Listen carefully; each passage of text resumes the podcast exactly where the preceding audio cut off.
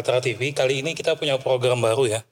Program baru bicara tentang ngobrolin musik nih. Ngobrolin musik di Kalimantan Utara. Bersama kita kali ini sudah hadir ada Kakak Ozan Bill, Halo. Siapa Om? lalu ada Kakak Yuit Subali, Siap. lalu ada juga Kakak Langgeo sebagai seorang penikmat musik. Kopi dong. Hah? Kopi. Kopi. Nah. Kopi juga. Bedanya dengan Kaltara Podcast ya, kali ini kita mungkin agak lebih santai aja ya, mungkin membicarakan kayak semacam tongkrongan aja sebenarnya. Kita nggak bicara secara serius juga. Kalau tema yang ingin kita angkat kali ini tentang dunia rekaman di Kalimantan Utara sebenarnya. Kenapa kita bicara ini? Karena jujur saja perkembangan musik saat ini sudah beda dengan zaman dulu. Kalau zaman dulu kan bisa dibilang itu Jakarta sentris. Ya kan? Jakarta sentris. Sedangkan kalau zaman sekarang ini dengan adanya internet dan lain sebagainya, kita tuh sudah tidak dibatasi oleh wilayah lagi. Siapa pun bisa sukses gitu loh. Mungkin Lang kita tahu kan beberapa musisi daerah yang tidak disangka-sangka tuh malah sukses. Ya. Ya kan? Yang viral apa segala macam itu kan. Banyak sudah saat ini. Kayak apa karena susayang itu kan bukan orang Jakarta itu semuanya. Dan lain-lain. Nah, yang akan kita bahas kali ini tentang bagaimana sih sebenarnya situasi dunia tarik suara ya, maksudnya bukan tarik suara, dunia musik dalam hal perekaman dari dulu sampai sekarang. Makanya kenapa kita meng- mengundang Kakak Iwin ini, Kakak Iwin Subali, ya karena sebagai musisi senior di Tanjung Selor, mungkin sudah Middle, middle. Kalau senior ada lagi. Oh iya, ada Papoh ya. Sudah sering rekaman mulai dari zaman bisa dibilang mungkin agak nggak enak gitu ya. Enak sudah sih. Maksudnya teknologinya, teknologinya kan nggak secanggih nggak secanggih sekarang, ya kan? Dari dunia software juga beda gitu kan. Nah, lalu kita bandingkan mungkin dengan yang sudah zaman sekarang dengan dengan Ozan kan sudah sudah rekaman kemarin. Sudah. Nah, sudah rekaman yang di ya? Jakarta, Ya. ya kan? Ya. Nah, kalau dari Iwin ini, Iwin. Kalau dulu rekaman tuh gimana, Win? Zaman dulu. Sebetulnya teknisnya sama. Di, di kita bicara zaman dulu di Tanjung Selor ya. Iya, Tanjung Selor. Kaltara. Jadi Eh, Kaltara. sebetulnya kan dari Tanjung Selor ya kan kita bawa dari luar nih. Hmm. Nah, dari luar kita contoh, kita bawa ke Tanjung Selor kan. Hmm. Jadi kan kurang lebih sama aja tuh. Jadi sebetulnya tuh eh, sistemnya tuh kurang lebih sama sama sekarang nih ya. Perbedaannya tipis saja. Paling perbedaan di per- eh, perbedaannya tuh di gearnya, maksudnya upgrade eh, instrumennya, terus eh, sound cardnya, softwarenya, paling itu aja. Kalau sistemnya kebanyakan masih sama semua. Kalau dulu gimana rekamannya? Kalau zaman awal-awal dulu memulai musik dulu. Kalau proses rekamannya dulu gimana? kan proses rekaman kan ada dua, ada sistem track sama sistem live. Hmm. Kalau sistem track itu kan dia kita masukin satu-satu tuh. Nah jadi yang sempat saya bikin itu sistem track memang, Sudah track gitu. ya sistem track. Jadi masukin satu-satu pakai eh, sound card harga 250 ribu. Soundcard, soundcard apa itu? Boy? Tapi 250 ribu kapan Om? Hah? 250 ribu kapan ini tahun berapa Ya, ini? Ya. itu masih 250 juta mungkin ya. sebelum reformasi kali. Jadi sound card itu murah, enggak, memang murah. Sampai sekarang memang masih segitu harganya. Masih. Ya. Murah tapi bukan murahan. Ya. Bukan. Kalau sampai zaman sampai sekarang masih segitu harganya, apa yang terjadi tuh? Ya enggak laku. ya jadi itu. Jadi tetap pakai sound card. laku. Yang penting pertama eh, intinya tuh aku kemarin yang penting bisa masuk aja dulu. Masuk suaranya ya. Ya, yang penting bisa masuk dulu ke komputer. Hmm. Nanti kan tinggal bagaimana telinga aja lagi nanti yang menyesuaikan eh, apa balance-nya apanya gitu kan. Masalah Hmm. soundcard waktu itu soundcard ada yang ada yang mahal sudah ada. Hmm. Satu jutaan, lima jutaan ada. Cuman karena budgetnya cuman sampai 250 ribu ya daripada enggak karya Mending kita beli. Emang penting. Pakai yang ada. Yang penting ada dulu Ya, Iwin ya. Didengar dulu gitu. Ya. Jadi sistemnya track sama sama yang sekarang. Nah, cuman kan bedanya yang sekarang ini kan uh, sistem track tapi kita bisa uh, macam mixer yang digital sekarang kan Hmm. main live tapi dieditnya per track kan bisa. Kalau zaman dulu belum ada itu. Jadi satu per track yang satu-satu ya. Ya. Cuman merekamnya pakai sound card yang Ya, ya itulah dia. ya itulah. Nah, aku ini kan sebagai penikmat musik nih, mungkin Elang juga. Mau nanya ke Ozan, sebenarnya kenapa bisa terlalu jauh mungkin bedanya ya? Kualitas antara yang rekaman yang di Jawa atau di Jakarta dengan kualitas teman-teman kita yang di sini. Apa sih yang membedakan sebenarnya sebuah rekaman itu? Aku ya. Eh. Jadi gini. kan sudah Kak Ojan, Kak Ojan kan sudah pasti pernah rekaman di Tarakan juga Yap. ya kan di Manado atau mungkin ya Pernah di Jakarta. nah sekarang di Jakarta apa yang membedakan eh satu om ya. Bicara tentang audio itu sangat menarik karena setiap saat dia berkembang. Memang kelemahannya daerah ini adalah selalu menjadikan eh, daerah Jawa ini sebagai patron. Yang pertama kelemahan kita di sini adalah bagaimana membentuk SDM yang mengerti tentang audio. Itu ya kita kurang lah untuk secara SDM-nya. Lalu yang kemudian kemudian saya sepakat dengan Bang Iwin tadi persoalan gear, persoalan instrumen-instrumen yang memang di sana ya kita di Kaltara terus terang kita kesulitan untuk mendapatkan instrumen yang original, Om. Untung zaman sekarang sudah sudah sangat canggih lagi. Kita bisa dapat gitar yang bagus, kita sudah bisa dapat keyboard yang memang betul-betul ori lah. Kan apalagi zaman sekarang banyak banget itu eh, Behringer harga 300 ribu pun udah banyak tuh. Eh, satu ya, yang kedua itu dan yang ketiga itu soal eh, kita selalu menjadikan daerah Jawa itu sebagai patron soal musikalitas. Kita akan mengikuti gaya mereka. Itu hebatnya ketika teman-teman tadi sebelum podcast ini dimulai, kita udah ngomong bahwa Om Segap tadi ngomong ada anak-anak daerah yang sudah bikin gayanya sendiri. Anak-anak Ambon, anak-anak Maluku dengan lagu-lagu daerahnya mereka bisa naik. Mereka tidak mau ngikutin alur yang diciptakan dari teman-teman kita yang ada di Pulau Jawa. Eh sangat memang ketika kita bicara SDM itu akan membentuk kualitas om.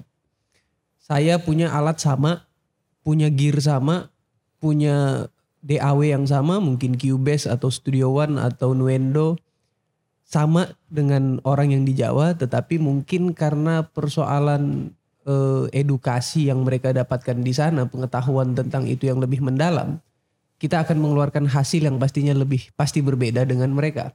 Karena tadi mereka mengerti secara teori sedangkan kita berusaha berupaya untuk mengetahui sesuatu dari internet atau dari YouTube itu berbeda. Makanya kelas audio session itu sangat mahal.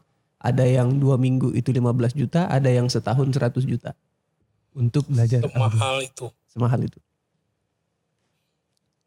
jadi memang mahal ya tadi kita belum bicara biaya ini Win.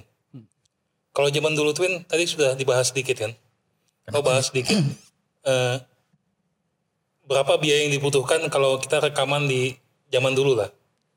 Ya kita nggak bicara zaman sekarang ya. Berapa biaya yang dibutuhkan kalau buat rekaman yang secukupnya? Gimana nih? Sini Di sini. Enggak zaman dulu tuh. Kenapa juga tahun harus- berapaan Bang Sekap? Kena aku pasti kena zaman dulu bos. kita kan perbandingan boy soalnya kalau, soalnya kalau sekarang boy kalau sekarang alatmu bagus sudah boy Giliran Bang Ozan kena yang sekarang. Diskriminasi nih. biarlah, kayaknya. biarlah, biarlah. Biarlah Tuhan yang membalas. Di sini kali katakannya. Gratis. ya, Eh, gratis. gratis Gratis. cuman sound cut tuh aja yang tadi kita bahas tuh ya, kalau untuk biaya dan dulu Honda sih enggak gratis. 250 per lagu. Jadi sistemnya bukan per sip, Ini 250 apa nih Om? Ribu. Ribu, kirain juta. nah Tadi sempat kita ngomong juga. Ada namanya sip. Kalau di Jawa di Jawa ya, yang sistem sip-sipan. Tadi Iwin katanya sipnya 6 jam. Ojan katanya satu sip 3 jam. Ya, Ya kan? Itu dipakai juga nggak di sini? enggak. Enggak. Karena kan biasa yang rekaman kan teman juga. Hmm. Kasihan lah juga kalau misal Kalau mau kasih gitu juga. Sudahlah patungan orang sian. Eh. Cuman kau pernah ya yang rekaman yang per sip gitu ya? Pernah Tahun berapa tuh? 2000 2004 mungkin sebelum pulang ke sini. Itu berapa satu sipnya dulu waktu itu? 250 ribu rasanya dulu. Eh 400an kayaknya. 400-an. Di bawah 6 jam. 500 lah rate tuh. Jadi persipnya dulu 6 jam itu dibayar 400 ribu. Hmm. Nah jadi 6 jam ini kau manfaatkan lah semampumu. Jadi kalau misalnya mampunya satu lagu ya satu lagu. Tapi pun mampu satu album ya gak salah satu album. Ajar aja. Ya Yang karena waktu itu aku ambil satu sip itu aku hajar pokoknya kasih jadi tiga lagu. Walaupun hasilnya nanti Kurang maksimal. ya yang penting Yang penting rekaman dulu ya. ini rekaman gitu. Karena kan baru pertama kali rekaman tuh. Tahun 2004. Ya. Nah, kalau Ojan, Ya. karena sudah tahu harga nih di Jakarta sekarang. Biaya rekaman di Jakarta sekarang nih berapa? Eh, variatif sih Om. Jadi gini, ketika kita punya lagu, kita bikin karya, kita punya lagu, kita terus eh, cari personil mungkin atau kita sudah punya band, mungkin sama tadi ada persif, mungkin ada studio yang menyediakan shiftnya itu untuk terserah dimaksimalkan untuk mau take drum sampai take vokal pun boleh. Ada studio yang kemudian eh, by instrumen satu shift untuk satu instrumen itu pun ada. Ada. ada itu ada. Nah ketika kita bicara harga ya satu shift tadi itu kemungkinan eh, di harga satu juta dua ratus sampai satu juta lima ratusan. Satu shift selama 3 sampai 4 jam. Jadi kalau ketemu studio yang berbaik hati atau yang punya shift ya terserah mulai dari instrumen apa pun boleh dimaksimalkan di satu shift itu maka kita bisa hitung biayanya hanya satu jutaan. Itu hanya recording, itu belum mixing, belum mastering. Itu yang sangat, itu yang Oke. inilah. Ini, ini mungkin ada yang nggak tahu nih. Mm-mm. Ku salah sedikit ya. Mungkin ada ini ke- mungkin ada yang nggak tahu. Ya. Kalau ada yang sudah tahu sudah lah ya. Ya. Mixing dan mastering itu proses apa sebenarnya? Ya, eh dari awal loh. Eh, Dimulai dari yang namanya recording.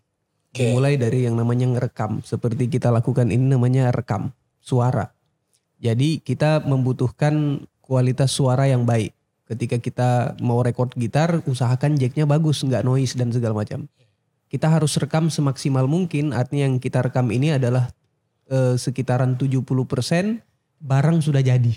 Yang nggak akan kita edit-edit otak-atik secara eh, fundamentalnya. Setelah kita recording masuk ke namanya balancing. Balancing itu adalah proses bagaimana suara vokal, suara vokal posisinya di mana, suara gitar satu di mana, suara gitar dua di mana, suara drum, snare, kick, drumnya itu harus balance. Tidak ada yang terlalu dominan, tidak ada yang nutup. Nut- Contoh suara drum lebih gede nih daripada vokal. Nah itu proses, ya, itu proses balancing. Habis proses balancing masuklah mixing. Mixing ini eh kalau kita analogikan adalah proses masak. Kita memasak. Kalau balancing ta- eh, kalau recording tadi kita beli kita punya bahan baku. Kita punya bahan baku lah ya. Terus proses balancing tadi adalah kita taruh garam secukupnya, kita taruh bumbu-bumbu lain itu secukupnya. Lalu mixing kita masak, kita satukan mereka. Jangan sampai frekuensi gitar tabrakan dengan frekuensi vokal karena dia bakal rusak mixingan.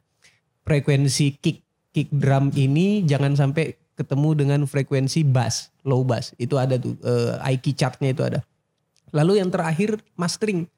Mastering ini pada akhirnya adalah proses penyajian. Seenak apa pun makanan om, kalau kita sajikan dia tidak enak dilihat atau sebagus apa lagu kalau kita masteringnya eh, apa ya proses clarity sebenarnya situ memberikan warna. Jadi contoh gini om, saya recording lagu rock usahakan penyajiannya harus rock. Kita beri warna-warna rock dia, itu mastering. Sambil kita mengangkat volumenya lah, levelnya semakin gede. Karena mixing itu mentah, kita naikin maximizer atau pakai limiter atau segala macam untuk meningkatkan kualitas audionya hingga minus 6 dB. Jadi kedengarannya kencang. Hmm. Habis itu di situ juga menggunakan imager. Jadi awalnya soundnya itu nggak terlalu ngebuka. Kita buka dia jadi seakan-akan 3D. Jadi kalau kita dengar lagu, kebanyakan teman-teman DJ yang IDM itu menggunakan itu. Jadi kalau kita pakai headphone, suaranya mulai dari atas bawah. Apalagi teknologi sekarang menggunakan teknologi suara yang surround, 3D dan segala macam itu itu adalah proses proses masteringnya. Jadi itu penyajiannya adalah mastering dan cukup rumit sebenarnya. Nah kalau di lokal kalau kita kita nih, kita melakukan nggak yang kayak gitu-gitu tuh? atau yang lainnya. Kalau aku pribadi masukin lagunya, susun-susun, eh, balance sedikit antara apa masing-masing ini instrumen. Hmm. Kalau itu kan sebenarnya kalau tergantung telinga ya. Kalau telinga bagus, hasilnya pasti bagus. Maksudnya tuh eh ya kalau bilang Kiki itu temanku itu semua itu tergantung dari telinga karena kalau telinganya merasa sudah enak ya mungkinan tapi tergantung itu dari eh, seleranya dia gitu kan Dari Dari telinga. soundnya ya. Pokoknya kalau sudah semua tersusun oke, di telinga sudah enak, ada file tuh kan, tek, ada klik di situ save as. Ya, save as. Di situ ada WAV sama MP3. Nah, kalau mau yang besar WAV, kalau yang mau kecil kompres MP3. Aku prosesnya begitu aja. Pilihan simpelnya lah gitu Bang Iwan ya untuk sementara gitu. Jadi langsung aja. ya. Karena kalau aku rasa tuh apa proses kita mas uh, penpot apa segala macam itu sudah masuk dalam proses mixing kan. Kalau menurut aku sih itu. Jadi ya tinggal satuin terus besarin levelnya kan jam nanti. Jangan sampai over terus save as pilih MP3 atau WAV. Nah, kalau kita, kalau di anu Jan, kita kan mengenal yang namanya produser ya. Ya. Produser. Sebenarnya kalau di dunia rekaman produser tuh fungsinya sebagai apa sebenarnya? Aku ini sering dengar nih, ada namanya katanya produser musik katanya. Ya. Sebenarnya fungsinya produser kalau di dunia rekaman itu seperti apa? Produser itu pada dasarnya gini, eh, Om Segaf. Saya mungkin saya nyanyi di satu di satu panggung musik, terus tiba-tiba ketemu sama orang yang memang menurut dia suara saya dan musik yang saya bawakan ini akan bisa laku di eh, orang banyak lah, akan bisa akan bisa go nasional. Akhirnya dia kemudian membawa saya untuk memproduksi saya. Dia memproduksi saya, tetapi dia kemudian agak kes- bukan agak kesulitan, tetapi dia juga tidak menentukan kita harus ke mana. Tetapi dia memberikan arahan itu. Secara teknis, produser akan membutuhkan yang namanya musik director. Saya punya lagu om, anggaplah lagu eh, abadi. Ada produser suka lagu itu karena refnya, karena lagu ini enak maknanya. Dia bawa saya ketemu dengan musik director. Musik director ini adalah orang yang terpelajar dan mengerti yang pertama yang namanya musik, lalu yang kedua dia ngerti soal pasar. Jadi dia akan mengemas contoh nih sekarang nih ya, lagi heboh-hebohnya lagu eh, Korean. Lagu Korea ini kan lagi lagi wah-wahnya, lagi hitsnya BTS dan segala macam. Nah, Jangan, jangan bilang kau mau bikin lagu kayak gitu. kita doakan sama-sama supaya tidak. Apa-apa. Nah dia mencoba untuk memasuki pasar itu tapi tidak merubah karakter suara saya. Itu ada musik director dan dia yang menciptakan dan dia meramu musiknya seperti ini. Intronya seperti ini, refnya seperti ini, nanti cara nyanyi musik. Ah, kalau kita mau bicara lebih teknis lagi, ada yang namanya vocal director. Ada lagi tuh. Itu semua yang mengkonsep itu adalah produser. Oh, Contoh, ya. konseptor ya, Dia, sutradara ya, ya, ibaratnya. dia lebih di- dia eh, apa ya?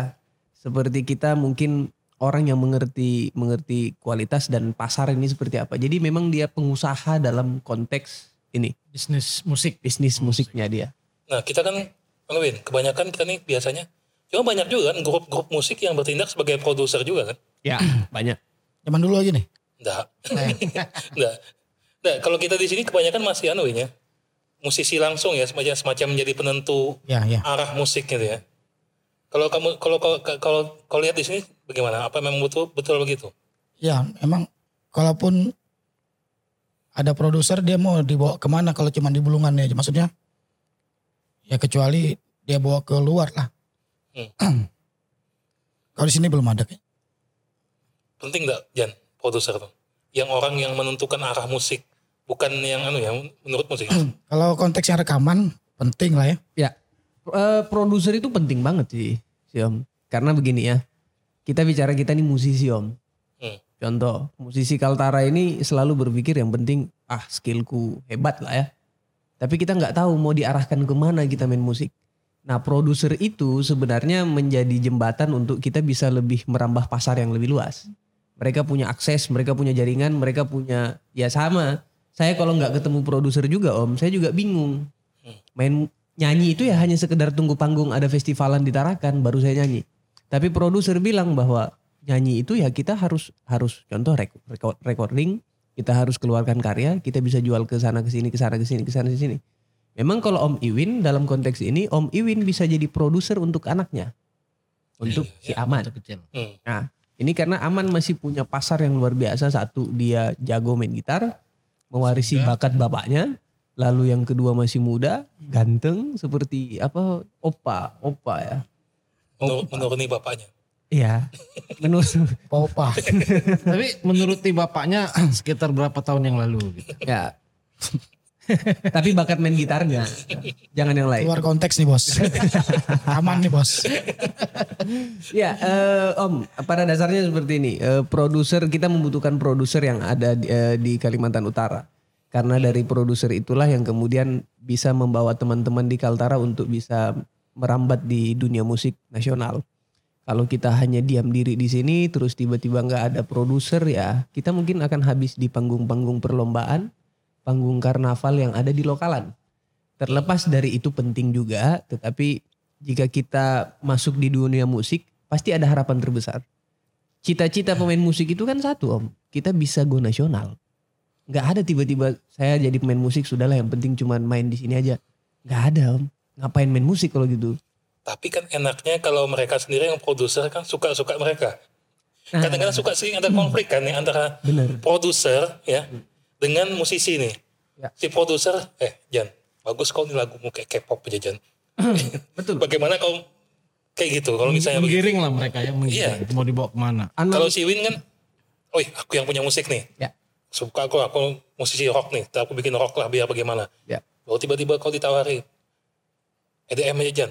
ya. Pangsa pasarnya lebih luas nih. Bagaimana nih? Bener. Konflik begitu menurutmu? Ya pada dasarnya gini om, musisi itu juga dibagi menjadi dua. Ada yang memang idealis, ada yang memang eh, ikut-ikutan dengan pasar yang ada. eh contoh nih Om Iwin, saya kenal Om Iwin ini gaya mainnya Japanese rock. Japan, ya, saya kebetulan saya ngefans sama sama beliau ini karena persoalan saya juga suka Japanese rock.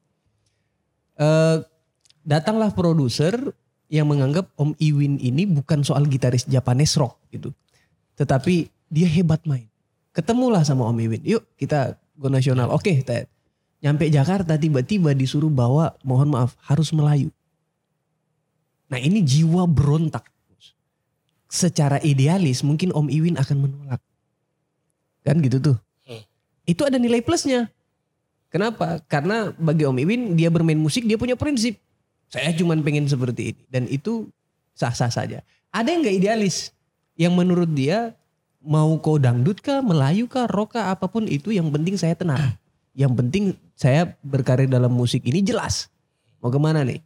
Nah produser selalu menempatkan posisi pada apa kebutuhan pasar. Karena Bisnis lah ya. Iya karena ini bisnis bos. Industri. Jangan nyanyikan yang kau mau dengar aja. Kita kan bikin karya yang pengen orang dengar. Kan kayak gitu. Jadi ada plus dan minus soal idealis dan non idealis ini. Akhirnya terkadang bentrok soal itu. Ada yang cuman karena ndak enak, aduh sudah dipanggil produser jauh-jauh, mau ndak mau harus main Melayu. Dan itu om, kita bisa lihat kayak Ben Wali. Gak usah Wali lah, yang paling dekat dengan saya Ungu. Saya lihat Mas Onci main gitar, gila. Iya. Jago. Mas Maki, zaman pangkok jago, ya. jago. Tapi ketika masuk industri, mereka akan nyanyi maafkan aku karena kebutuhan pasar di situ om. Tapi mereka jadi om. Tergantung nih, tergantung. Tapi ada musisi idealis, ada Gugun Blue Shelter, ada teman-teman dari indie, project nih ada 420 dan segala macam. Cuman memang ya harus mandiri kita harus satukan frekuensi, kita harus membentuk pasar sendiri nih supaya mandiri lah sifatnya. Jadi kayak gitu. Om. Kalau kau Win, kalau kau lebih milih idealis atau pasar nih? Kalau misalnya tiba-tiba disuruh milih nih, kalau secara pribadi ya, bukan secara anu ya. Nggak tahu aku jawabannya. Karena belum pernah ngalamin aku. Didatangin produser. Eh, Kalau sekarang aku bilang aku milih idealis. Nanti pada saat produser datang dia suka sama permainanku. Ya. Dia suruh main lagu yang dari di luar dari genreku. Tapi dengan uang berapa gepok gitu. Mungkin bisa jadi Berubah. berubah. Atau di- iming-iming misalnya bakal manggung di sini, bakal di sini, bak- bakal banyak job gitu kan. Mungkin bisa jadi berubah. Jadi aku udah tahu jawabannya karena belum pernah ngalamin. Nah, Bang Segap, Hmm. saya mau nanya dikit sama Bang Ozan. Hmm. Eh, seberapa besar peran produser dan tantangan produser itu Bang Ozan dengan era kekinian yang serba ada media sosial, YouTube, Instagram gitu kan. Sekarang kita bisa ngupload ref lah, ref lagunya. Biasa saya lakukan tuh beberapa karya-karya teman-teman yang lokalan dan kita lihat kita coba untuk posting gitu kan dan itu kadang orang ada yang minta paling enggak tuh media kirim dong gitu. Saya suka lagunya ini apa segala macam gitu. Nah itu untuk era kekinian gitu. Eh, karena ada juga musisi yang sekarang terjun ke dalam dunia produser gitu kan. Dia dulu penyanyi tapi sekarang dia jadi produser juga kan ada beberapa gitu. Nah sekarang saya mau tanya Bang Ozan nih seberapa besar sih tantangan di produser itu? Kalau dulu orang harus lewat produser, ndak ndak ndak lewat produser ya sabar aja gitu kan. Eh, gini om, musik itu sebenarnya dikenal dengan dengan komoditasnya ini adalah kartel, ada kartelisasi. Eh, mungkin mungkin sedikit ekstrim saya bilang itu bahwa siapa pun yang bisa terkenal itu hanya bisa melewat label. Produser ya sudah label pasti. Ada label-label tertentu yang kemudian mereka akan menguasai nama satu ya. Eh, ada televisi, ada radio dan lain-lain. Mereka yang menguasai itu. Dan kita kalau bikin lagu sebagus mungkin terus kita nggak masuk di label atau di eh, dikemas oleh seorang produser itu sulit. Anggap kita punya kita yakin nih kalau aku jualan kaset ini pasti laku. Nah di toko-toko kaset ketika kita taruh kita punya lagu mereka akan taruh di paling belakang itu bos. Kan gitu itu produser di zaman itu itu itu label lah ibaratnya yang ngatur itu. Nah tetapi perkembangan zaman sedikit memudahkan teman-teman untuk meminimalisir angka apa apa apa ya, pengeluaran untuk dalam rangka promosi dan jualan lagu itu sendiri. Produser itu kan yang membiayai om. Ya. Aku nggak punya lagu, aku punya karya. Aku minta produser itu bantu dong. Oke aku biayain. Tapi kamu rekaman, kamu konser, kamu ini dan segala macam nanti ketika dapat hasil Tekan kontrak lah gitu. Ya saya dapat dong. Ya. Kan gitu tuh. Nah akhirnya melihat kondisi itu beberapa teman-teman musisi enak juga jadi produser bos. Karena kita berkarir di musik palingan contoh saya usia dari 25 tahun produktif main musiknya kan paling di umur 32, 34 udah udah mulai drop lah. Vokalis apalagi. Yang Kan gitu, gitu. bos. Oh, nah, Aku ini- lewat sudah bos. Masih Kecuali. produktif. makanya anaknya makanya Om Iwin akan menjadi produser Ya, Walaupun bagi- sampai bagi- detik bagi ini. aman gitu, itu aman. ya saya nggak bilang bahwa Om Iwin ini tetapi dalam konteks eh, bisnis dalam konteks bicara tentang pasar hari ini Iya, iya. mungkin Om Iwin sudah sudah eh, ibarat Bitcoin sudah turun harganya kan kayak gitu tuh karena tadi apalagi di era sekarang orang banyak juga yang nggak melihat soal musikalitas tapi uh karena dia ganteng nih itu tuh ada tuh Betul, betul, betul. ada itu dia biasa aja sebenarnya. Tetapi karena dia jual mulai dari fashionnya, mulai dari uh, good lookingnya, makanya banyak orang yang suka. Nah produser itu pintar. Hari ini musik bukan cuma soal audio dan segala macam. Tetapi musik adalah industri yang mulai dari ujung rambut sampai ujung kaki pun akan kemudian menjadi. Akhirnya ada yang endorse. Akhirnya juga musisi-musisi juga sekarang sudah buka uh, bicara fashion. Rian The Massive bikin distro dan kawan-kawan. Ada yang merasa bahwa ah selain musik aku harus merambah ke dunia perkopian. Ada Omudin. Ada beberapa musisi termasuk uh, uh, apa ya tik uh, astagfirullah sorry uh, siapa nih yang ku ingin tuh The Fly Fly. The Fly ada orang bikin kedai kopi dan mungkin banyak uh, artis-artis lain yang bikin usaha-usaha itu karena soal produktivitas. Nah, kenapa musisi mau jadi produser? Karena soal tadi. Hari ini Mas Enda, saya dekat Mas Enda. Mas Enda udah jadi produser nih. Ya. Banyak artis juga dari tangannya Mas Enda. Karena dia berpikir, apalagi Mas Enda hari ini anaknya Zara yang dia produ apa uh, produser sendiri tuh. Karena dia berpikir bahwa mau sampai kapan saya main gitar, Bos? Dan kayak gitu, mau sampai kapan ungu ini? Bahkan sekali-sekali nyanyi. gitu. Ya ungu nggak mungkin bubar lah. Atau bisa jadi mungkin. Tetapi walaupun mereka tidak bubar, usia bos.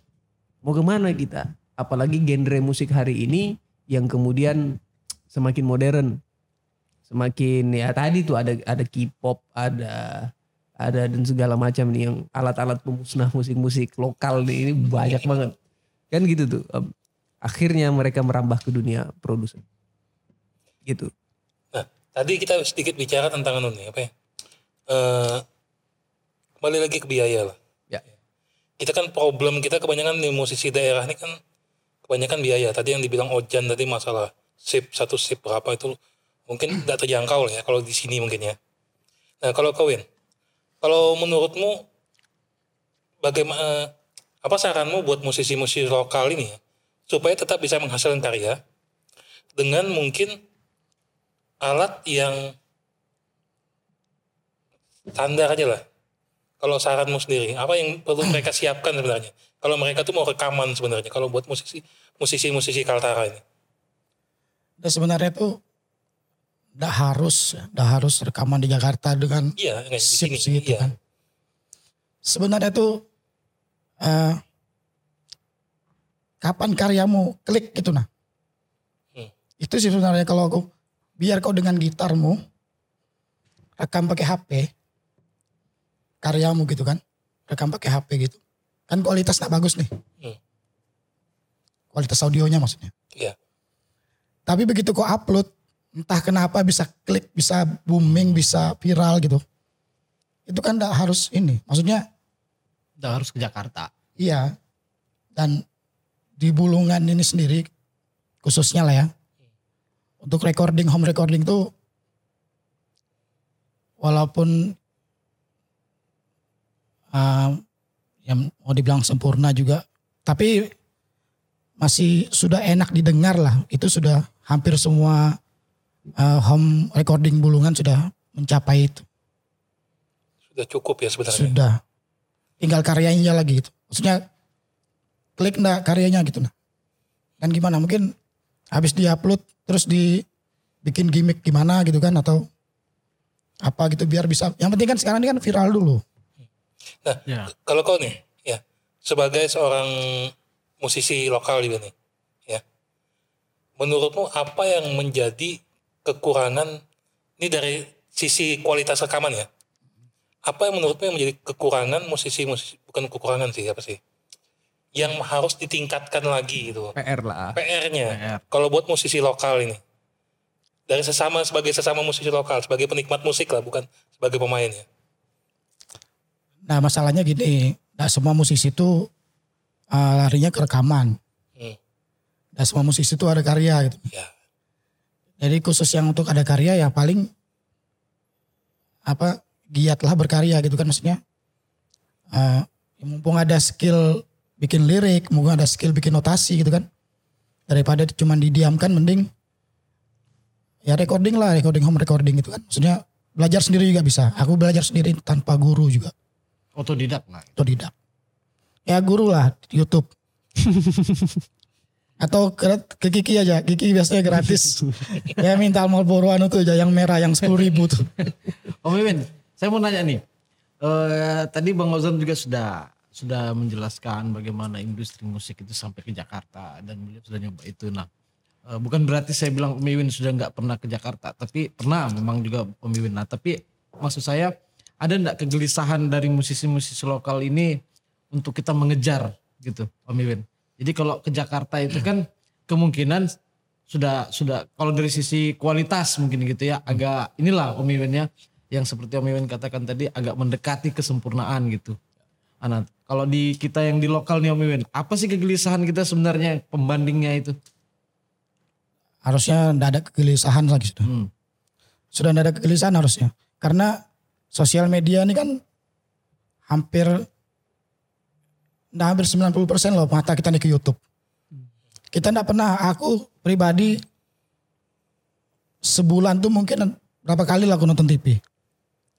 Maksudnya tuh tayangan-tayangan musik yang ada di TV sekarang nih. Sekarang kan lebih ke YouTube. Artinya YouTube kan kita bisa upload sendiri, kita bisa ini sendiri gitu. Jadi harusnya nggak ada kegelisahan. Artinya eh, kita berkarya, upload hasilnya di di media sosial, ya berdoa aja kalau misalnya eh, banyak orang senang hoki kan, macam kemarin kita punya tuh kan, Ya. walaupun isiannya di situ cacian makian tapi banyak betul viewersnya. Enggak maksud saya Om Iwin dari sisi kualitas tadi. Umpamanya kayak umpamanya di sini mungkin kita musik engineering mungkin masih kurang ya, masih minim di situ. Audio Audio engineering. Audio audio engineering gitu umpamanya Om Iwin. Nah, mungkin kayak saya juga dulu main di podcast saya pikir Oh, iya, iya. main di podcast tuh simple. Ada suara, ada percakapan gitu Bang Seyap, ternyata begitu ya. Salah satunya ini melihat Bang Seyap harus ada lampunya, harus ada sehingga outputnya nanti ketika didengar tuh nggak ada nggak ada lagi yang mengganggu gitu nah. apa ya musik director kali ya tapi kalau aku lihat karya-karya teman-teman yang sudah keluar-keluar nih kayaknya mereka puas-puas saja maksudnya maksudnya sudah sudah maksimal lah ya untuk untuk ukuran lokal. iya iya iya Tinggal di di ini kayak saya ya tetap paling tetap ngejar ya, yang lebih baik kan tapi maksudnya untuk uh, daripada ndak berkarya ya. Jangan sampai itu malah menghalangi kita untuk Ya, betul. berkarya gitu. Karena belajar dari Bang Ozan lagu apa dulu tuh? Abadi ya? Selamanya sendiri. Bukan Abadi. Apa dia? Abadi setelah kita posting di YouTube, Ya. menurut kita sudah oke nih. Tapi ternyata begitu Bang Ozan bawa ke sana ke Jakarta harus di take down, di take down dulu untuk di di Garap ulang. Ya, garap ulang gitu. Ya. Dan ternyata hasil garapan itu setelah saya dengar ya memang ada perbedaan gitu. Ya dasarnya tadi sih Om, mungkin karena kita anak lokal yang berpikir bikin musik tuh yang penting udah musiknya jadi kita dengar udah enak. Nah ada sisi-sisi lain yang mungkin ketika kita bawa ke, ke anggaplah ke Jakarta ya, ada orang yang mungkin lebih mengerti dari kita nih soal musikalitas. Di saat harusnya di sini nih ada sesuatu yang punchline lah ibarat kalau dalam kalau dalam stand up comedy ada ada yang nendang di sini. Dinamikanya kita rubah dina ini dan segala macam. Jadi kemasannya lebih indah lagi.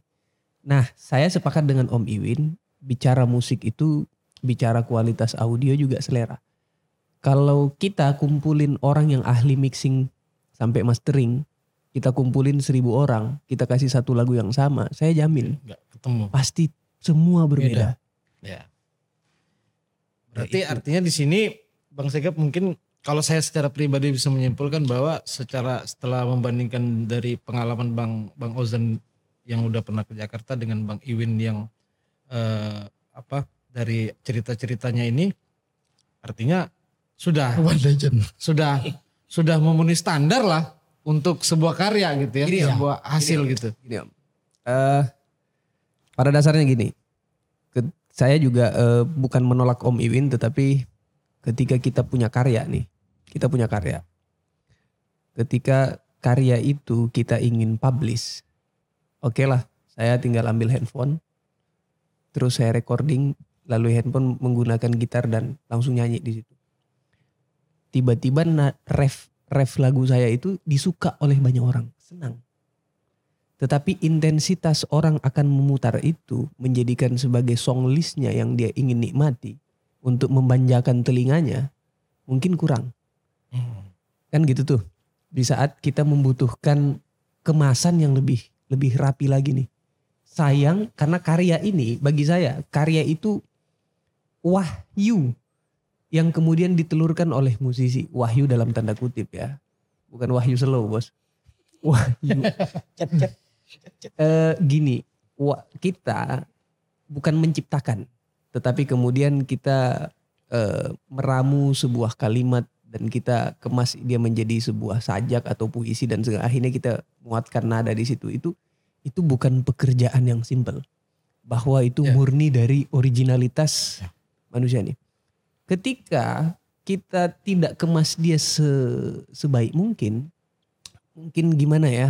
Ibaratnya kita taruh emas, kita taruh emas itu di kandang ayam lah, jangan yang satu kan? Kita taruh emas di kandang Mana ayam. bos? Sebut bos. Sebut. Eh apa dulu nih? di kandang ayam lah. Jadi sesuatu yang mahal sebenarnya mahal. Jadi tidak ada karya yang tidak bagus om.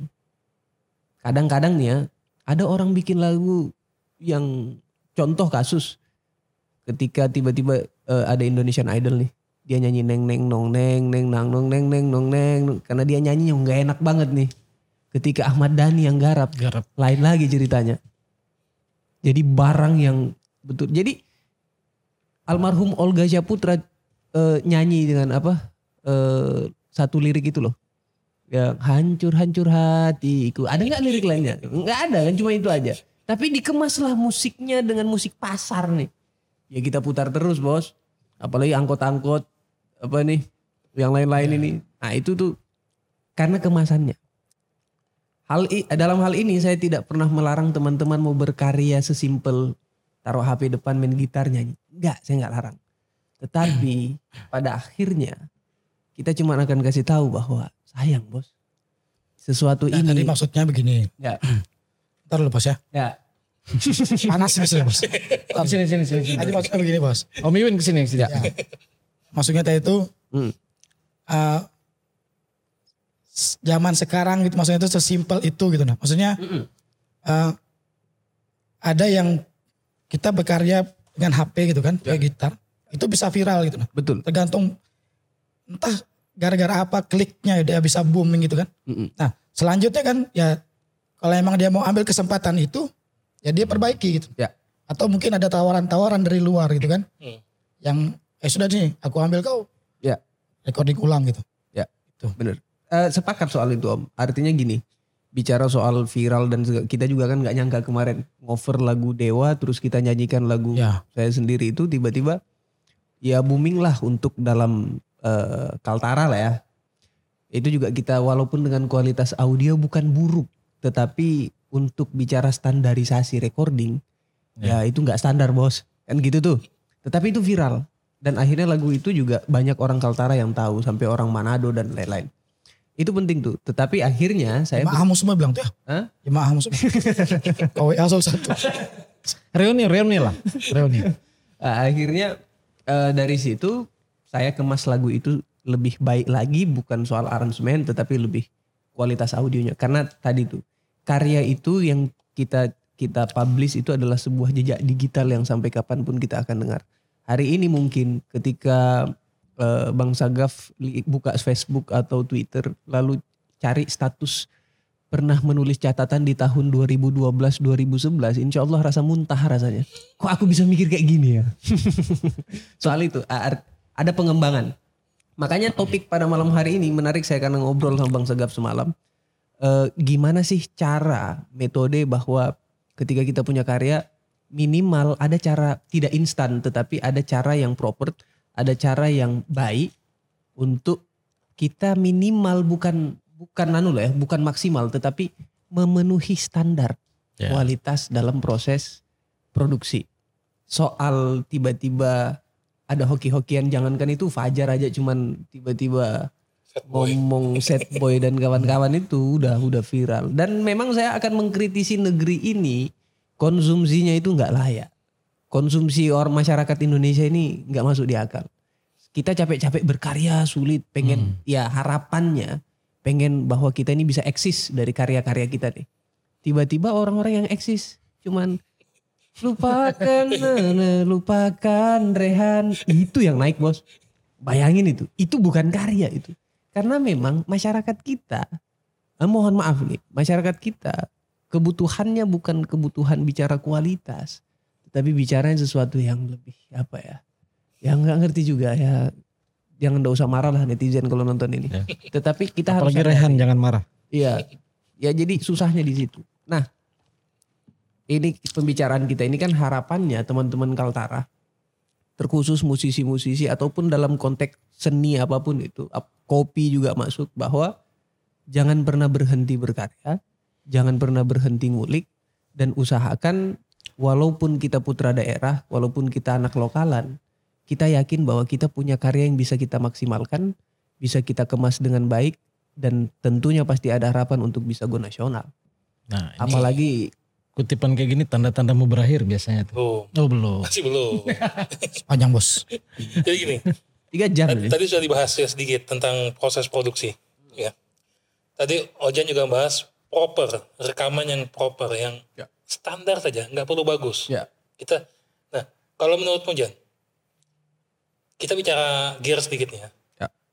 Apa yang harus disediakan buat kita bisa rekaman secara standar? Yang ibaratnya hasilnya sebenarnya mungkin ini buat musisi-musisi lokal ya, yang masih terjangkau. Kalau saranmu nih, masih terjangkau dan hasilnya tidak malu-maluin. Apa-apa aja yang perlu dipersiapkan nih? Standar recording profesional ya. Yang biasa saja, yang buat lokal, Ya, tapi mengikuti standar standar cukup. Oke. Sang Prio. SNI lah. SNI. Jadi ketika kita bicara recording, bicara alat Yang recording. home recording nih. Ya. Kemarin saya dari Harper Studio Jakarta. Saya tanya sama Mas Bems eh, yang pemilik lah. Saya tanya Mas habis berapa nih? Ini udah mau jalan 2M. Sudah mau jalan 2M. Sudah mau jalan Berarti bakal masih masih terus tuh. ya, jalan 2 miliar. Eh mungkin kita di sini agak kesulitan mau investasi soal studio recording sampai segitu. Toh, kenapa Mas Bems berani untuk sampai 2M? Karena yang rekaman di situ ungu. Yang rekaman di situ ada ya Ya pokoknya band-band ternama musisi-musisi gitu. gede. Wajar lah sampai dia dapat Emmy Awards recording di situ. Mbak Tri Utami dan legend-legend lah juga rekaman di situ. Nah, hari ini kita di Kaltara sebenarnya eh, pada dasarnya gini. Tidak perlu alat yang wah, nggak perlu. Kemarin saya buktikan itu, saya berkali-kali bikin konten rekaman di tengah hutan, recording nih di tengah hutan. Habis itu kemarin di Kopi Somnia yang lagi rame orang. Nyanyi di situ saya, saya bikin Direkam. direkam. Nanti kita lihat di hasilnya di mana tuh. Di Ya, oke. Nanti di mana hasilnya nanti? Oke. Diupload di Di channel. di channel Oke. channelku. Walaupun di channel yang sekarang pun ada yang live live record. tuh. Itu dengan menggunakan alat yang sangat standar. Apa aja yang dipakai kemarin? Saya pakai laptop eh, Lenovo. Walaupun ada MacBook satu itu cuman fungsinya kadang-kadang kalau saya mau bikin produksi yang lebih bagus saya pakai pakai yang MacBook.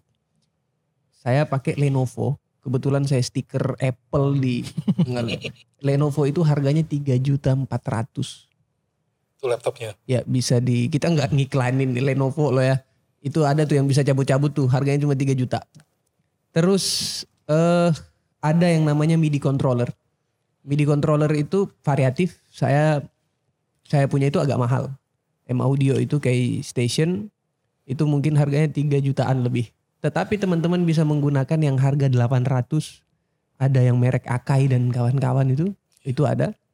Yang murah. Terus eh gitar juga bisa mungkin.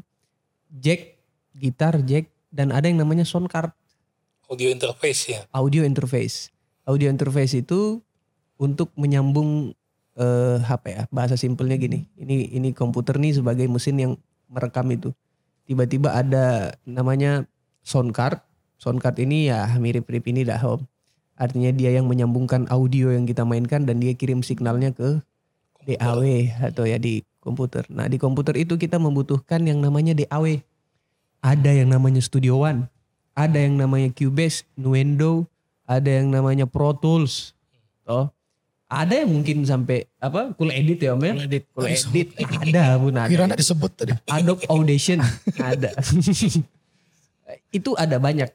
Kalau saya menggunakan ada yang namanya Studio One, ada juga yang namanya Cubase. Tergantung selera masing-masing bisa dipelajari Tadi, di YouTube. Audio interface harganya berapa? Audio interface bermacam-macam. Kalau saya sarankan teman-teman, walaupun ada krek-krekan, tapi saya harap membutuhkan keseriusan di situ. Eh, seperti Studio One kita bisa ngontrak om. Jadi kita tidak beli, kita cuman bayar per bulan, per enam bulan bisa Langganan lah. Berlangganan. softwarenya, DAW-nya. softwarenya. Eh, untuk harga sih bisa cek masing-masing lah ya. Ya, audio interface tadi. Eh, Pakai pakai apa Oke, kemarin? saya ada dua, ada Behringer dan juga ada Focusrite yang minimalis lah ya, Hmm. yang untuk live record. Ada Behringer, ada Focusrite. Dua-dua itu saya gunakan tergantung situasi. Kalau saya menggunakan MIDI, main keyboard MIDI nih, saya menggunakan Behringer. Tapi kalau saya main gitar, saya menggunakan Focusrite. Karena preampnya lebih lebih enak kalau Focusrite. Jadi gitu. Ya tergantung lah. Itu harganya ya kita bisa cari yang second second ada yang satu juta setengah ada yang dua juta. Ya tergantung lah. Nah itu. Lalu eh jangan lupa ini nih. Sebagai Headset, monitor. Headphone, headphone ya. sebagai head eh, ya monitor lah. Bisa pakai sound kalau sound flat itu harganya yang 5 inch ada yang 4 jutaan. Kalau yang 8 inch sampai Yang biasa lah. ya yang kita ya kita yang minimalisir ya anggaran-anggaran anggaplah. Jadi kalau saya hitung kalau saya punya duit eh 6 sampai 7 juta itu saya sudah bisa bikin karya. Teman-teman bisa lihat contoh ya Felix hari ini. Hmm. Felix dengan bermodalkan mic headset sound card tadi. Satu laptop gitar nyanyi.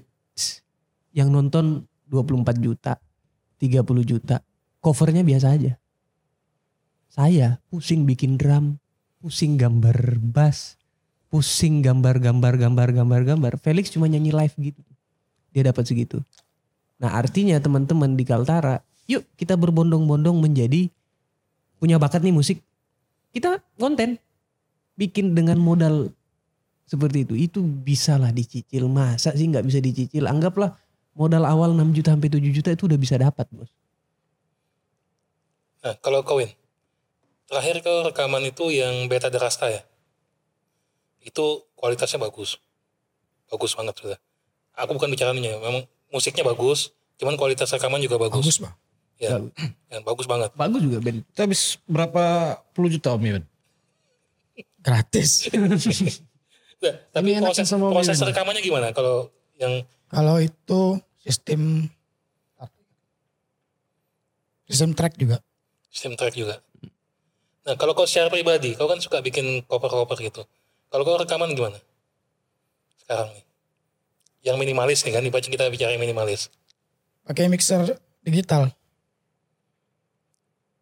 musik dari tadi yang tadi ngambil ngambil musik dari mana ini kalau yang mau cover cover gitu Hmm. misalnya ada yang pingin cover nih kayak kau misalnya Ya kayak kemarin lah beberapa konten-konten Ya kalau cover kan paling ya kita ambil karaokeannya di YouTube lagunya.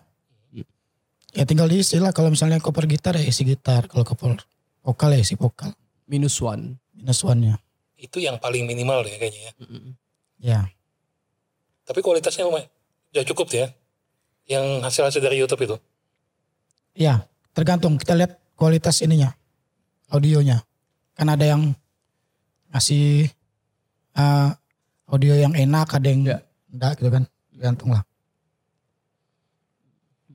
nah ya kalau kita bicara masalah anu, eh, masalah masalah pada saat perekaman biasanya apa aja biasanya selain dari biaya tadi nggak punya konsep? Saya punya studio om di Tarakan.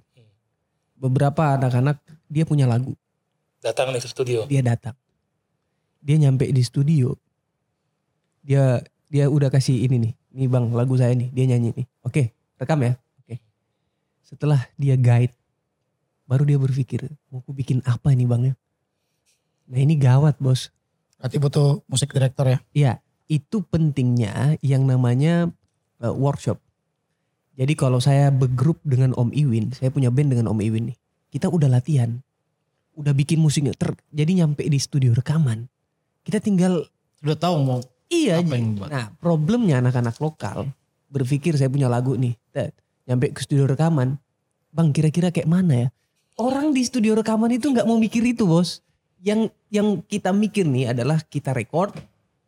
Kalau vokalmu fales, aku berusaha untuk perbaiki.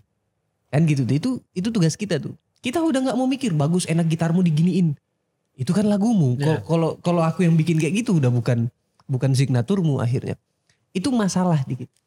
Jadi pada dasarnya sebelum kita bahas rekaman, kita harus bahas tentang tugas musisi yang kemudian akan go industri.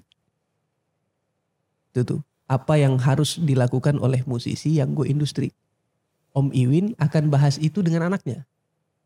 Kenapa? Yang masa depannya bagus masih anaknya nih. Bapaknya sih masih bagus. Ngelirik-ngelirik penting ngelirik enggak tahu bapaknya gitu. Bapaknya 2024, 2029 masih ada kans lah untuk masuk ke rambah dunia gaib, politik dan segala macam kan. Masih ada harapan. Tapi aman hari ini. Saya kenapa ngomong aman karena aman adalah putra daerah khususnya Tanjung Selor, pada umumnya Kaltara lah. Yang bagi saya ini masa depannya luar biasa. Dia punya skill di umur segitu yang sudah bagi saya mungkin gitaris-gitaris senior pun sudah dilampaui oleh Aman. Nah ini nih penting nih. Yang harus diperkenalkan oleh Aman selain teknis, skill dan segala macam itu adalah produksi. Jadi Aman sudah ngerti produksi, jadi satu saat dia bisa mandiri ketika dia memang lagi lagi bikin karya, dia dia punya dia punya pengetahuan recording nih. Dia bisa rekam. Nah, itu itu penting.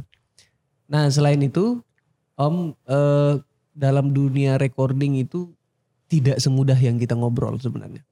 Harus ada pengenalan terhadap DAW yang kita pakai. DAW itu tadi yang Cubase dan segala macam. Kita harus kenal walaupun mereka fungsinya sama. Ada plus dan minusnya. Sama dengan mesin kopi om. Ada dua merek mesin kopi, harganya anggaplah 50 juta sama. Tetapi genrenya beda nih. Yang satu minusnya ini. Sama kemarin saya ngobrol sama Om Segap soal kamera. Merek ini bagusnya ini tahan lama nih. Merek ini bagus-bagus hasilnya. Tapi ya itu. Ente harus bawa power bank. Ada merek satu ah, gitu-gitu. Ya tergantung. Nah itu pengenalan itu. Secara teknis. Wajar sekolahnya mahal om. Sekolah audio itu mahal. Apalagi sudah mixing.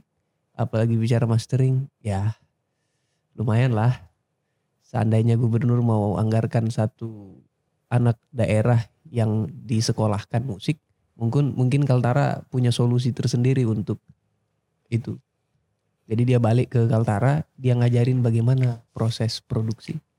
Dan saya harap adalah seperti seminar atau apa pun itu yang bicara tentang Ya. produksi. Itu penting Om. Sekarang gini Om, Hmm. berapa jumlah kafe di Kaltara? Anggaplah ada berapa Om ya? Lebih Ribu ya? ribu lah. ribu. Kita tarik aja 500 kafe menyajikan live musik.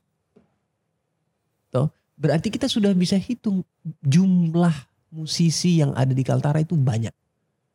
Terlepas dari itu Om Iwin mungkin ada sembilan band yang dia bikin kan.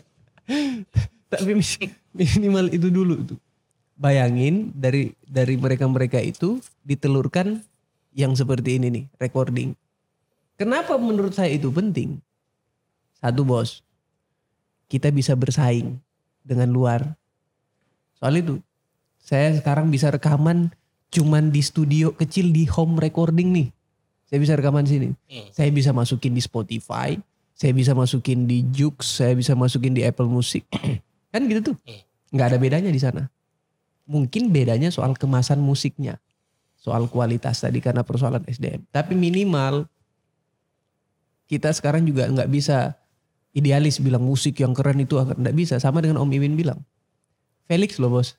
Saya akan kembali ke Felix. Sederhana banget itu. Yang nonton. Karena easy listening. enak didengar cuman gitar nggak ada terlalu ribut musik kan gitu tuh tapi ada segmen yang memang kita butuhkan musik-musik yang lebih full soal itu Nah, kalau kau Win, selama kau berapa kali rekaman nih, kita tidak bicara kualitasnya. Masalah-masalah yang sering timbul pada saat proses rekaman itu apa biasanya? Tadi Ojan bilang sering tidak siap katanya nggak musisinya. Kalau kau yang pernah kau Apa alami apa? sebagai musisinya kah? Iya. Pada saat kayak mau rekaman atau mau apa gitu atau apa gitu. Apa ya? Kalau siap nggak siap, pasti siap kan karena kita ini jalan nih ke studio rekaman kan pasti sudah siap lah. Maksudnya Ya. apa ya yang kendalanya? nggak cukup uang Gimana nih kalau dulu kan ada pakai uang bos. Kalau gratis semua di sini kami semua. Kendaraan kurang, kurang biasanya. Mood kali ya mood. oke betul Oh ya grup ya. sepakat Kalau grup ya. Karena Salah satunya mood. Ya. lima kepala, lima orang, lima anu ya. Ya. Tapi belum pernah juga aku temukan itu. Itu cuma nanuku aja bah. ya Dalam pribadi band kami ini tidak pernah ada yang begitu. Yang recording loh ya. Nah ada satu hal lagi, ini terakhir ya. Masalah, eh, bukan masalah sih. Satu hal yang mungkin kurang diperhatikan musisi sini. Pada saat mereka sudah publish. Masalah publishingnya. Jadi masalah distribusinya nih. Beta Derasta bagus sudah kemarin. Hampir ada di semua, eh, apa namanya? Platform. platform platform musik di Spotify ada di Joox ada ya cuman banyak yang belum begitu kenapa kok mikir kemarin tuh kamu bikin seperti itu apa ya? Eh, dan prosesnya gimana kamu kemarin tuh Karena lihat ini, lihat kalender 60. hmm. Bikin juga kan. Iya, iya. Paling itu aja sebenarnya. Kalau kalau aku pribadi om lebih ke menghargai proses karya aku gitu. noh. Artinya aku nggak terlalu muluk-muluk. Eh, ini karyaku nih harus ini harus go apalah pokoknya. Yang jelas dia harus jadi aja itu sudah kan maksudnya. Ya paling kita masukin di platform gitu kan. Terus tersebar misalnya. Teman-teman ikut repost paling se uh, viralnya 24 jam se IG story ya palingnya. Dua tiga hari kemudian udah nggak ada lagi yang peduli sama lagu itu kecuali kita pribadi. bukan ini Win kenapa aku bilang publishing ini penting ya aku ingat kejadian yang karena susah sayang dulu Jan Mm-mm. Jadi lagu itu Win, tiba-tiba viral. Tiba-tiba viral, tiba-tiba lagu itu dibawakan sama orang di YouTube. Dia nggak dapat apa-apa. Makanya aku bilang publishing penting. Karena begitu kita publish ya, kayak kamu ini ya saat ini ya. Begitu ada yang cover di YouTube, Mm-mm. itu kan langsung separuh masuk ya, ke anu tuh. betul. Ya kan? Makanya aku bilang ini hal yang penting. Ya. Nah makanya yang pengen kutanya, sebenarnya kalau proses gitu tuh pribadi bisa nggak Jan? Menurutmu bikin langsung, misalnya nih kayak home band aja nih. Home band aja yang bukan apa bukan studio rekaman, bukan label gitu ya. Kalau label kan itu sudah pasti ya. Langsung pasti didaftarkan kan. Tapi kalau yang kan kita kebanyakan di Kaltara ini kan musisi home recording aja nih. Ya. Sepanjang yang kau tahu, bisa nggak kita tuh memasukkan ke platform gitu Bisa. saat ini? bisa Bagaimana caranya? Jadi gini, ketika saya bikin lagu, lirik maupun notasi itu eh, ada beberapa publisher lah yang kemudian, tetapi kita kemudian karena ada yang namanya klaim hak cipta om, karena ini bicaranya tentang karya, ada signatur originalitas yang kita miliki itu, itu kita daftarkan, daftarkan kepada sebuah lembaga yang kemudian akan merekam itu. Nah salah satunya eh, ada namanya Massive Record. Massive Record itu ketika kita saya bikin lagu nih. Saya bikin lagu, saya terus sudah jadi nih lagunya, tinggal saya mau ngupload, saya akan daftar itu. Murah aja sih bayarnya. Mungkin kita bisa cek di Instagram Massive Record dan segala macam itu ada banyak. Jadi habis itu kita upload upload di seluruh platform. Sampai YouTube, lu eh, apa eh, Joox dan lain-lain itu boleh. Ketika kita putar itu, setiap orang yang menggunakan audio itu akan masuk eh, ya ke kita lah juga. Eh, anggaplah keuntungannya akan masuk ke kita.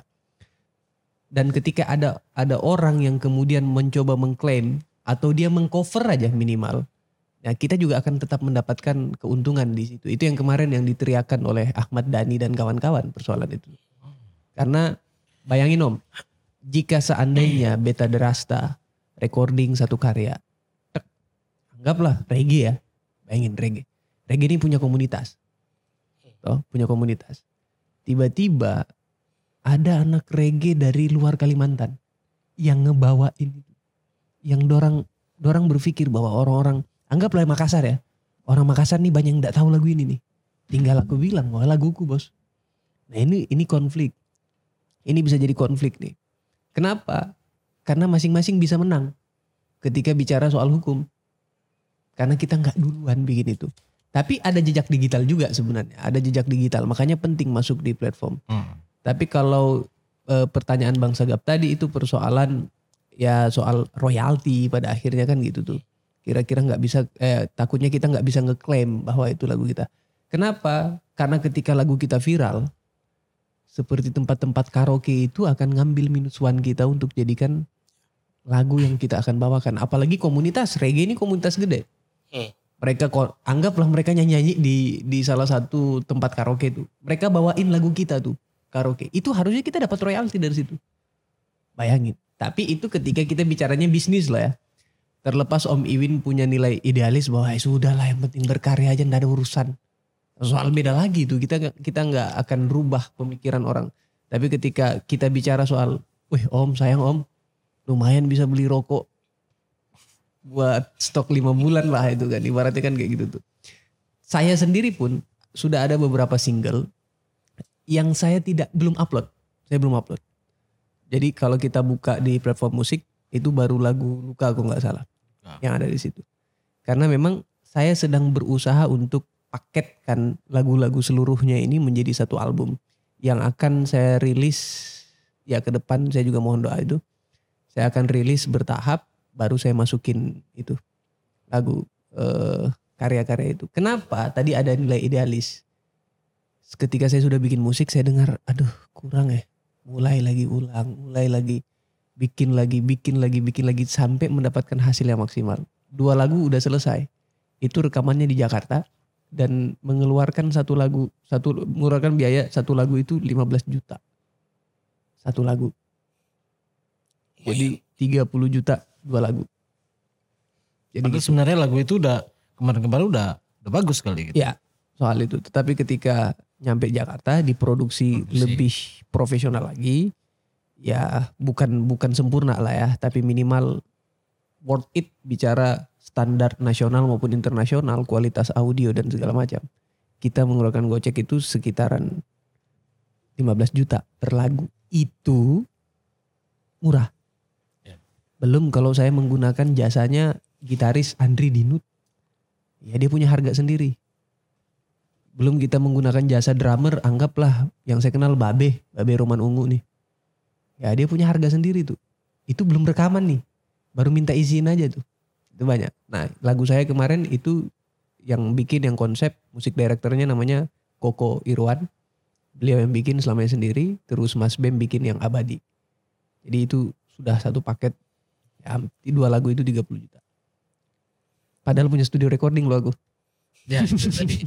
Nah makanya kalau kita saya mengambil kesimpulan tadi bahwa kalau bilang Om Iwin tadi soal klik, Hmm. terus Bang Ozan tadi soal eh, standar nasional dan standar apa bukan berarti di daerah itu tidak memenuhi standar tidak, tapi kalau menurut saya saya membacanya bahwa sebagai orang yang cuma bisa menikmati dan bisa ngumpul bareng ngopi bareng hanya penyaji kopi, jadi ada pilihan-pilihan sih sebenarnya. Ya. Eh, apakah kita mau memilih yang untuk yuk kita berkarya jadikan ini sebagai jejak digital ataupun bank data kita di kemudian hari toh kalau klik dengan produser ataupun apa nanti tinggal kita bicara gitu Ya. tinggal di situ pilihannya apakah kita idealis atau kita realis gitu. Ya. Nah, kalau Bang Ozan tadi mungkin Bang Segep bicaranya ya kalau kamu mau lebih mengikuti standar dari produser tadi akan ada standar-standar standarisasi gitu yang mungkin eh, ketika kita dengar ya memang hasilnya seperti itu gitu Hmm. Ke bisnis Industri. Nah, ini terakhir Win. Oke. Kalau buat Iwin, kalau harapanmu gimana Win? Kalau musisi-musisi Kaltara nih, baik yang cita-citanya mau rekaman atau sekedar jadi musisi aja. Kalau harapanmu depannya, buat musisi dunia musik di Kaltara lah. Harapan ya. Apa ya harapanku? Sukses. Sukses. Sukses sampai di mana ukuran suksesnya maksudnya?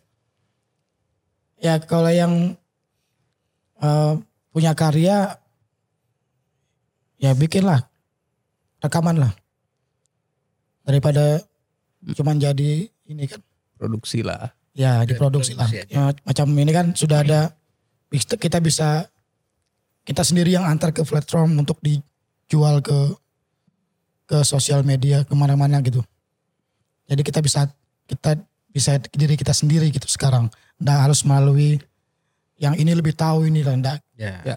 karena lagu kami juga kami sendiri yang urus yang Ya. ini jangka waktunya satu satu minggu udah keluar lagunya Soalnya aku pakai CD Baby. Aku pakai yang platform yang aku pakai buat nyebar lagu itu di CD. Aku pernah pakai CD Baby. Itu sekitar 5 dolar kayaknya. Ya. 5 dolar biayanya. Ya. Jadi enggak. Jadi kalau menurut Iwin ya, apa pun genrenya berkarya ya, produksi ya, ya. produksi. Jangan cuman disimpan, Mbak. jangan cuman ya. main saja karena itu kan namanya itu anugerah loh bisa bikin lirik tuh hasil macam- akhir dari musisi itu kan karya ya. ya Nah, kalau Ojan sendiri gimana, Jan? Harapannya gini om. Terlepas kita nanti dekat dengan IKN nih. Terlepas dari itu ya. Saya punya harapan besar untuk musisi-musisi Kaltara. Untuk tadi kita coba untuk mengkemas. Pertama kita berkarya. Lalu karya kita kita kemas se- seprofesional mungkin. Untuk mematahkan sebuah sebuah pemikiran bahwa kamu nggak bisa jadi apa-apa kalau cuma di lokal. Kamu cuma bisa jadi artis, bisa jadi musisi terkenal ketika kamu itu berada di Jakarta. Itu kita hapus itu. Tapi saya dari lokal, saya bisa go internasional, jangan jangan lokal. Untuk bisa melakukan itu, untuk bisa go nasional walaupun di lokal, tadi kita perang kualitas. Media udah sangat terbuka luas kita punya akses yang sangat luar biasa internet. Jangan mikir ribet lagi bos. Minimal kalau kita nggak punya studio tadi tuh lakukan apa kata Om Iwin. Udah rekam pakai. HP. Pakai HP. Tapi minimal yang paling pertama kita lakukan ketika kita musisi atau seniman atau apa pun itu. Kita punya sesuatu yang bisa kita jual. Masa kita kalah yang sama jual foto bos. Muka muka pas-pasan bos. Hmm. Jual foto. Kaya dari situ tuh. Siapa kemarin nih? Yang mana? Lupa lupa lupa. Ada dia jualan iya. foto. Gozali, Gozali. Eh, Gozali. Azali. Itu itu juga karya bos. Hmm. Kita nggak mikir kan dia mikirin. Artinya yang beli bule loh. Yang beli itu orang luar kebanyakan. Jangan pernah takut dengan karya yang kita bikin. Aku salut dengan Om Iwin bikin karya, eh, orang mau dengar kah? Iya. Intinya itu karya. Yang paling penting dia upload. Hmm. Saya nggak akan ketemu sama Bang Enda kalau saya nggak pernah bawain karyaku. Kan gitu tuh Dan terupload. dan terupload walaupun waktu itu uploadannya ya Allah bisa dianu lah ya dibacakan fatihah lah itu uploadan itu Dan jangan pernah mikiran biaya ya sebenarnya ya. ya om Kita kayak, kayaknya kita perlu bikin challenge nih Hmm, buat kita kita nih. boleh Bikin rekaman pakai alat seminim mungkin. Kemarin kita sudah ya. Itu yang mikrofon yang dipakai yang itu oke harganya 400 ribu. empat ratus ribu 400 ribu. oke Nanti lain kali kita bikin proses produksi lagi. Ya. Pakai Behringer yang UM2 yang 800 ribu. oke ya kan? boleh boleh Pakai kalau ada Akai yang 800 ribu tuh atau 800 ribu bisa. Mm-mm. MP2 kan. oke Atau pakai gitar yang apa gitar yang paling standar kan. Harga Yamaha berapa? Kalau, kalau suaranya nih kok pakai apa aja tetap bagus hasilnya. Suruh yang lain, suruh yang Bisa. lain, suruh yang lain. Enggak challenge second yang lain. Kita challenge yang lain, jangan dia gitu loh. Maksudnya bukan bukan Bang Ozan gitu. Ya, Om Iben. tapi produksi sesuatu ya, Ya. dengan menggunakan alat yang murah meriah. Mm. Tapi dikemas dengan editing. Mm. Ini loh hasilnya. Dengan harga aja dengan alat yang minim. Mm. Betul kau bilang tadi Win. Kalau dia yang nyanyi tetap Ya, bagus. Sembarang aja tuh.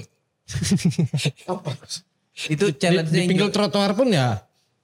challenge-nya yang juara satu reko- recording tempatku. Nah, Nah, betulan juga. Kalau yang mau recording juga nih terakhir nih. Ya.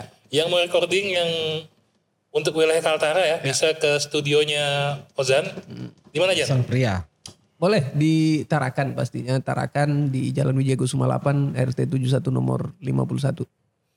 Ya tapi Langsung kalau aja di Instagram. tapi kalau trauma eh, punya riwayat trauma naik pesawat ataupun naik speedboat, Ya. bisa diskusi nanti sama Bang Iwin. Ya. Karena kemarin beta di Rasta juga sudah ada rekaman dan sudah Ya, terupload. Betul. Ada Betul. studio rekamanku. Kan teman-teman ada. Arahnya ke mana Om Iwin? Mau dibawa ke mana gitu? Om Iwin aku mau rekaman, ke mana nih gitu? Ke Oh, kita bisa, suara. dika- bisa dikasih ke Kiki kan, ya kan? Dia kan direkam nanti Ya. di keyboardnya. Ya. Nah sekarang bukan keyboard bos. Ada sudah nih. Ada Lengkap sudah ada alatnya. alatnya. Eh, Alhamdulillah. Dulu kan dia main di keyboard di Ya. Yamaha-nya aja direkamnya. Itu si Ojan pun tak bingung. tuh. Iya ya. Nah itu contohnya ya. Contoh yang kayak t- tadi kita bahas. Ya. Ada satu video Ojan yang apa lagu apa? Lagu Dewa yang mana? Eh, Yang, ya- yang viral, yang viral. apa? oh aku milikmu. Aku milikmu. Ya. Itu cuma direkam live menggunakan keyboard Yamaha S950 ya. PSR. Ya, PSR, PSR. S950. 950. Ya 950. Ya, Langsung rekam artinya itu suara mungkin mono ya mungkin ya. mono, Mono. mono. Tapi karena bagus, itu penontonnya mencapai ratusan ribu. Ya. Ya kan? Itu contohnya yang dibilang tadi, yang kita bahas tadi. Dan bayangin om, kita udah main bagus satu menit sampai dua menit ini. Udah main bagus nih, tiba-tiba ada satu salah. Ulang om, semeluruhnya. Punya live kan. Salah di terakhir ulang dari awal. Ulang dari awal, bayangin om. Tapi Jadi ya, kalau tidak seperti itu, mungkin ya saya secara pribadi mungkin nggak akan juga terlalu ditahu. Saya pernah nyanyi apa eh, ah, inilah ya sebagai sebagai musisi mungkin dari lagu itu, dari proses proyekan kita itu mungkin banyak yang tahu tentang saya. Khususnya loh. Saya bilang sama teman-teman Tanjung ini saya juga berkat jasa dari teman-teman Tanjung, Kaltara itu banyak yang kenal saya akhirnya. Soal itu tuh. Itu harus kita akui. Kalau mau bicara kualitas saya nggak remehkan Kiki loh ya. Enggak, Om. Jago loh Om Kiki Ya. itu. jago. Jago. Paling enggak dia ngerti, beliau Ya. ngerti gitu. Tapi kalau bukan karena Om Kiki juga, kita mau recording kayak mana? Kan kayak gitu tuh. kemarin loh ya, kemarin. Tetapi perkembangan zaman juga akan semakin harusnya jadi pegas lah supaya kita lebih mengerti tentang Ya. recording. Saya orang baru juga Om di dunia recording. Kebetulan aja ketemu sama orang yang ngerti banget. Ada Mas Fajar di di samping. Jadi mungkin itu ada lagi. Bang. Ya paling kalau saran saya sih buat ya saya nggak nggak terlalu ngerti musik hanya penikmat dan berteman dengan teman-teman musik dan beberapa teman-teman yang melahirkan karya itu kalau saya lihat ya salah satunya mungkin Beta Derasta Om Iwin itu lebih ke diskusi sih gitu. Diskusi ngobrol dan perpanjang silaturahmi dari situ ide itu lahir gitu. Ada juga beberapa yang ya seperti contoh bukan endorse nih ya lagu kopi somnia diciptakan sama Bang Kindi itu hanya gejreng-gejreng saya buatin kopi tek tek tek begitu pulang dikirim jadi itu yang bilang Om Iwin tadi nggak usah berpikir kualitas dulu gitu yang penting upload du- eh, buat dulu. Selesai tek nanti digarap. Nah pada saat nanti Itu- kita mungkin punya Itu waktu. biar ngopinya di Bia Kitchen tetap nyanyinya tuh lagu itu tuh. Ini nih saat yang sempurna. Padahal ngopinya di Bia Kitchen. ya gitu. Tinggal gitu aja sih. Ya, eh, Bang Ozan juga setelah pulang dari Jakarta kemarin hubungin kita diskusi. Ternyata itu yang beliau bilang tadi eh, nggak semudah yang dibayangkan tapi juga nggak susah ya mungkin itu tadi kalau ketika frekuensi kita ketemu antara orang Jakarta dengan orang orang lokal pada akhirnya kalau titik temunya yang ini nurunkan ego yang ini naikkan ego ketemu tuh satu frekuensi gitu Ya. gitu sih nggak ada yang nggak bisa Oke. Jadi gitu ya. Eh, tetap dukung musisi Kaltara. Ya. Ada Ojan Nabil dengan channel barunya silahkan di subscribe. Ozan Bill. Ozan Bill ya. Ozan Bill silahkan di subscribe ya. Channel barunya yang lama masih bermasalah. Kasihan. Dukung juga dipinjam. Iwin ya. Iwin Subali. Iwin Subali ada proyeknya ada di Beta Darasta, apalagi Win? BM Kustik. BM Kustik, apalagi Win? Kita rasta BEM Kustik itu ya. Dua ya, sementara ini dua ya. Dan solo-solonya yang ininya. Ya. Ya. Silakan tetap dukung juga channelnya apa? Ya saya kalau sering upload karyamu. Ada Rasta. Ada Apa? dua kayaknya nih. Eh, YouTube-nya. Om Iwin. YouTubeku nggak ada. Ada bikin. Beta Rasta ada. Beta Darasta ya. Tetap dukung dan doakan juga Ojan Ya. lebih sukses lagi karirnya di nasional ya. Amin. Ya kan? Eh BEM Kustik juga. Nanti kena marah aku. Oke, Ya, BM BEM Kustik. Kustik juga. Ya BM Kustik. Ada. Ya. Terima kasih buat sudah datang ke channel ke studio Kaltara TV Sukses juga Yang buat masih- Kaltara TV nih Om. yang masih kosong melompong ini. Oke, terima kasih buat semuanya, juga buat Bang Lang ya dari Kopi Somnia. Ya. Silakan datang ke Kopi Somnia di Jalan Kolonel Haji Sutaji depan Masjid Raya, Ya. Samping kantor pos. samping kantor pos. Oke, demikian. Terima kasih. Assalamualaikum warahmatullahi wabarakatuh. Waalaikumsalam. Waalaikumsalam.